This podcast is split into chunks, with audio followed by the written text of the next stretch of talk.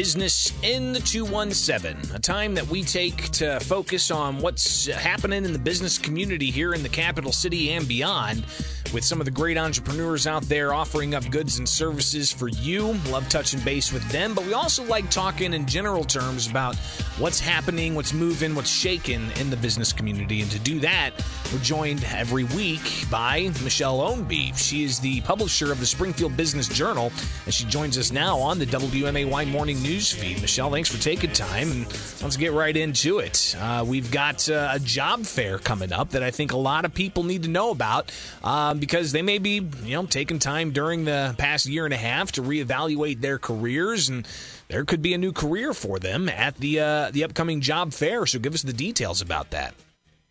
Absolutely. This uh, this looks to be a big one. Uh, we actually partner the Greater Springfield Chamber of Commerce. Traditionally hosts a, a, job fair every spring and fall. Of course, the last couple have had to be canceled due to due to COVID. But now that it looks like uh, kids will be going back to in-person learning soon, and uh, of course those federal unemployment benefits are expiring soon as well. So probably a lot of folks going to be entering the the job market in the next month or two.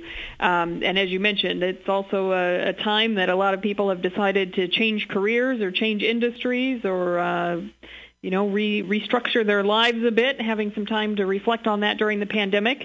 Um, there are going to be over 50 exhibitors at this job fair. It's scheduled for next Tuesday, August 3rd. It's taking place at the Crowne Plaza on South Dirksen Parkway from 4 to 6. And really a, a pretty wide variety, whether you're looking for part-time work, full-time work, even seasonal, um, wide variety of industries. As I said, over 50 different exhibitors will be there. So uh, good opportunity to bring some resumes and and, check out uh, what the job market has to offer right now. Yeah, these are great networking opportunities uh, for those who may have a career right now, uh, but they're just kind of interested in what's available uh, maybe uh, give them some ideas as to what to pursue. Uh, so, uh, as uh, as somebody who's uh, of course kind of behind the scenes talking with these businesses um, and, and in anticipation of this job fair, what do you recommend to people who are looking or who may be you know unsure of what's out there? what should they do to prepare for possibly being able to be in front of fifty different potential employers? Right. I mean, definitely come, uh, you know, dressed to impress and with resumes in hand. Uh, I know we've heard about businesses not being able to to hire enough people and struggling with staffing issues. But again, it, there will most likely be a large number of people entering the job market over the next uh, month or two. So I suspect the competition is going to get a little bit tougher there. But uh, but this is a, a record number of employers that are going to be participating in the job fair. So good opportunity to get in front of a lot of people. I know uh, Lincoln Land Community College, for example, they're also going to be exhibiting there and have information about some of their training programs, certification programs. Um, so there's really just a, a lot of different opportunities. Even if you're looking to further your education, get into a new profession, or or uh, learn one of the trades, you can get information on that as well.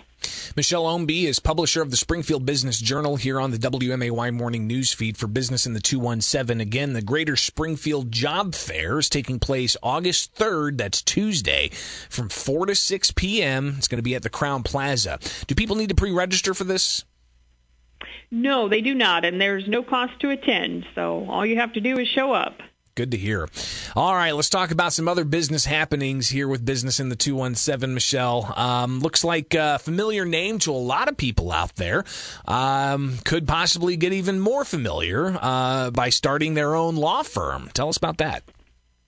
Yes, so Tony DelGiorno, as you mentioned, a very familiar name in the local legal community. He's currently a partner at uh, Rammelkamp Bradney and has been there almost a, a couple decades now specializing primarily in uh, elder law, wills and trusts, probate, that sort of thing.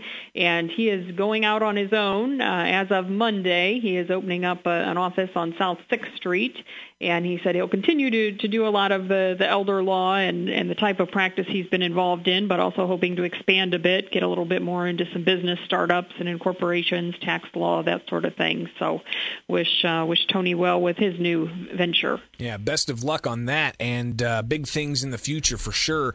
Uh, but that's not the only uh, thing that's happening in the business community. Of course, with the Springfield Business Journal, you can get all of that and more. We'll tell you how you can stay plugged in with BizBytes and uh, also the uh, the regular publication of the Springfield Business Journal. Uh, but Michelle Ownbey here the publisher of the SBJ, joining us, uh, and we've got a, another business note here that it's kind of interesting. a business being bought out by another business and has a familiar name, but what can we expect with um, with the the acquisition of Springfield Electric Supply Company? Yeah, I think this one might have been a surprise to a lot of people because, of course, uh, Springfield Electric has been family owned uh, for many, many years. In fact, they've been operating in Springfield under that name since 1932. Wow. Uh, I think they're now on the, the third generation of the business, and uh, in fact, the company was recognized with one of our legacy awards back in in 2015. Um, they've had their headquarters there on North 9th Street since the the 1950s and certainly are very well known. They've been involved in all kinds of uh, philanthropic efforts and community activities over the years.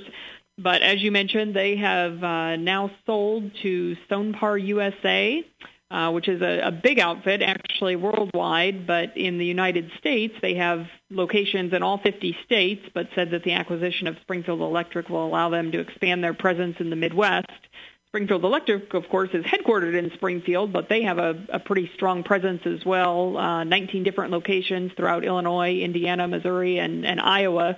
Nearly 400 employees, so they have a, a pretty good footprint throughout the the Midwest be interesting to see uh, how uh, how much that advances, uh, and it's always something to uh, you know kind of see on the uh, on the horizon of all these businesses, and and sometimes you know there's acquisitions and there's mergers and uh, and so on, but you guys definitely have your your fingers on the pulse of what's happening in the Springfield business community. Michelle Ownbey, the publisher of the Springfield Business Journal, tell us how we can get a copy of the SBJ and also how people can sign up for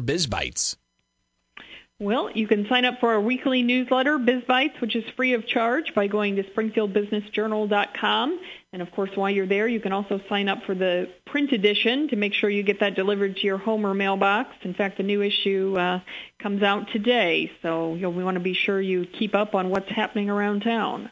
Absolutely. So be sure to sign up for BizBytes and get your copy of the Springfield Business Journal. Michelle Ownbey, publisher of the Springfield Business Journal. Always good to talk with you for business in the 217. And we'll connect again next week, all right? Thanks, Greg.